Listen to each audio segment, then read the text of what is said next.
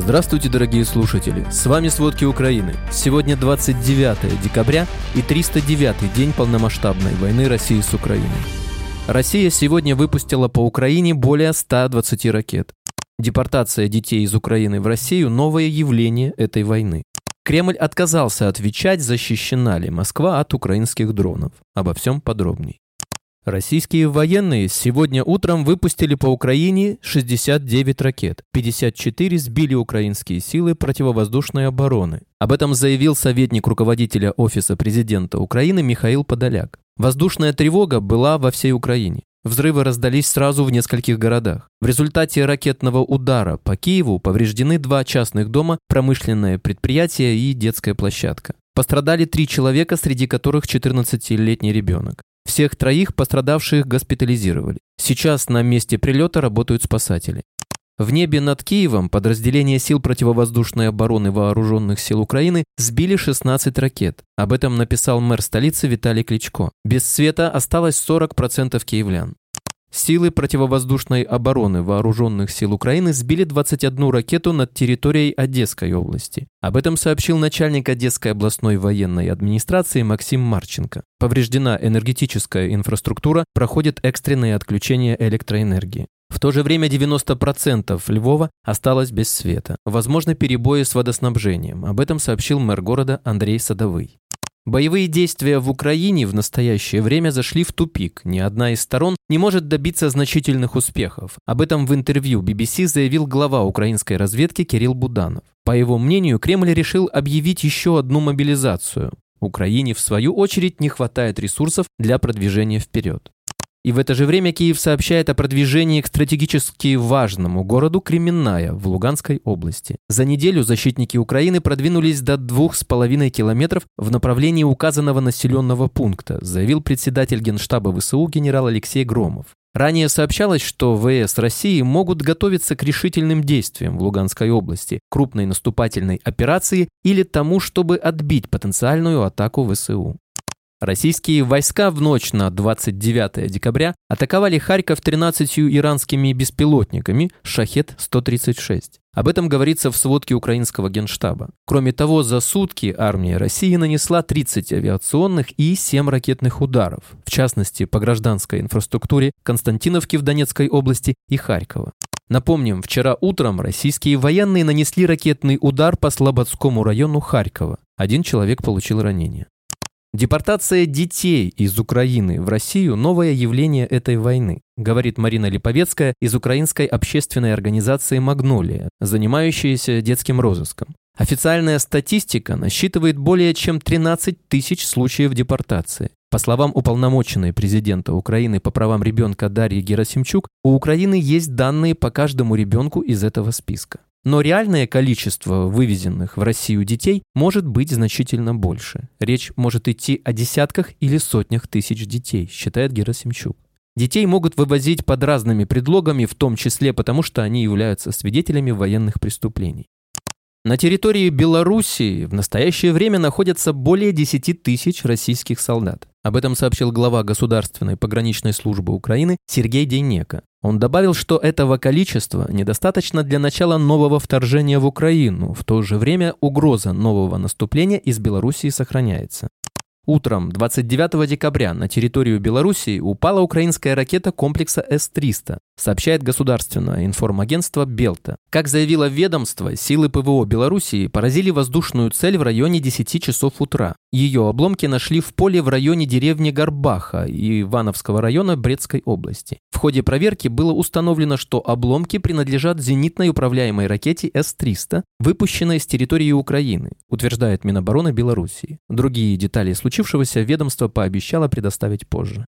Варшава отказалась проводить новогодние праздничные мероприятия из-за войны в Украине. Представитель мэрии Варшавы Моника Беут призвала граждан не использовать петарды и фейерверки в новогоднюю ночь, особенно там, где есть украинские дети. В Варшаве находится 100 тысяч украинцев. Напомним, количество беженцев из Украины в Польше составляет сейчас 950 тысяч человек, а всего граждан Украины в Польше около 2 миллионов. Сейм Польши принял резолюцию о признании России государством-спонсором терроризма. Великобритания предоставит вооруженным силам Украины вертолеты «Сикинг» в рамках своей постоянной поддержки. Об этом сообщило Министерство обороны Великобритании. Как уточняется, в сообщении 10 украинских экипажей уже прошли подготовку на «Сикинг», расширив свои поисково-спасательные возможности. Администрация президента США Джо Байдена пытается помешать Ирану в производстве и поставке беспилотников России. Об этом сообщает Нью-Йорк Таймс. Администрация Байдена ускорила шаги по лишению Ирана западных компонентов, которые необходимы для производства дронов, продаваемых в Россию. Это произошло после того, как выяснилось, что в них есть микроэлектроника из США. Западные партнеры помогают украинским военным выявлять площадки, на которых российские силы запускают беспилотники. Кроме того, предоставляет устройства, способные обнаруживать дроны на дальних расстояниях. Из-за того, что западные страны установили потолок цен на российскую нефть, ее экспорт морским путем снизился. В декабре 2022 года Россия ежедневно экспортировала около 2,5 миллионов баррелей нефти. Такой показатель на 22% ниже среднего значения за предыдущие 11 месяцев года. У России продолжают покупать нефть небольшое количество стран, в частности Индия, Турция, Китай и Болгария. Причиной этого в издании называют введение граничной цены на нефть. Кроме того, падением экспорта российской нефти было, вероятно, вызвано строгими погодными условиями и снижением спроса в Китае на фоне недостаточно решительной отмены ограничений, которые страна ввела во время пандемии коронавируса. Напомним, 5 декабря вступила в силу эмбарго на морские поставки российской нефти в страны Евросоюза, а также ограничение цен на перевозимую морем российскую нефть. Российские войска и наемники массово покидают места несения службы на временно оккупированных территориях Запорожской области. В розыске находится более 200 человек. Об этом говорится в вечерней сводке Генштаба ВСУ. Армия России продолжает вести наступательные действия на Бахмутском и Авдеевском направлениях и пытается улучшить тактическое положение на Лиманском направлении. На других направлениях обороняется. Не существует реалий, при которых Россия получит новые территории в своем составе. Россию ожидает только позор и поражение. Об этом сообщил секретарь Совета нацбезопасности и обороны Украины Алексей Данилов. Напомним, пресс-секретарь Путина Дмитрий Песков заявил, что любой мирный план должен учитывать сегодняшние реалии в виде оккупации территорий Украины Россией. Данилов заявил, что Россия продолжает ставить максималистические цели в войне с Украиной, ликвидация государственности, уничтожение украинцев как нации, поэтому новое масштабное наступление россиян не исключено. Кроме того, не исключается вариант объявления в России всеобщей мобилизации.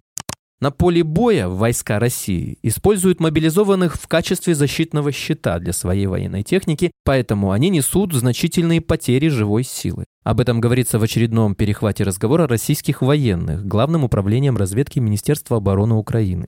В перехвате разговора российский солдат пожаловался собеседнику об огромных потерях, в одном из случаев из 30 солдат остались 13 живых. По его словам, таким образом россияне пытаются сохранить свою технику. С начала полномасштабного вторжения в Украину Россия потеряла почти 105 тысяч военных. Около 50 чеченцев пытаются бежать от мобилизации в ЕС через Хорватию. Они прибыли транзитом в Боснию через Турцию или Сербию, но застряли на боснийско-хорватской границе. Сейчас беженцы, включая семьи с малолетними детьми, собрались у погранпункта Маловец на северо-западе Боснии и Герцеговины.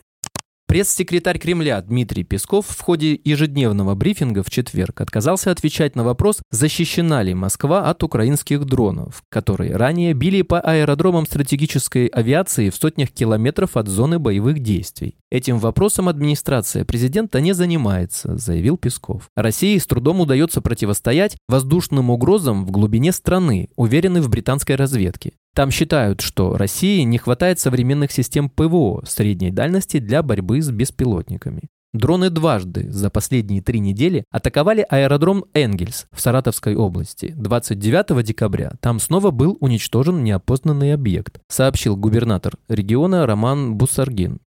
За антивоенную позицию в России задержали почти 20 тысяч человек. С начала вторжения в Украину за антивоенную позицию в России многие из них получили штрафы и аресты, сотни стали фигурантами уголовных дел. Трех жителей Крыма арестовали на 11, 12 и 13 суток за громко включенную в машине песню «Червона Колына». Обратила внимание медиазона. Двум из трех задержанных вменили дискредитацию армии и демонстрацию нацистской символики, попутно оштрафовав на 30 и 35 тысяч рублей. Сервисы Литрис и Букмейт убрали из выдачи книгу «Приключения Чаполина Джанни Радари», написал в своем инстаграм Дмитрий Глуховский. Книгу удалили из-за того, что в ней рассказывается, как овощи восстали против режима монархических фашистских фруктов, предполагает писатель. На сайте библиотеки электронных и аудиокниг Литрис говорится, что книги нет в продаже. Букмейт сообщает, что она недоступна. Спасибо. Это были все главные новости о войне России с Украиной к середине 29 декабря. Помните, правда существует, а мы стараемся сделать ее доступной. Если вам нравится то, что мы делаем, пожалуйста, поделитесь этим подкастом с друзьями в России. Также, если вы хотели бы помочь нам делать материалы еще более качественными, пожалуйста, оставляйте фидбэк. Это очень важно для нас и для распространения правдивой информации. До встречи.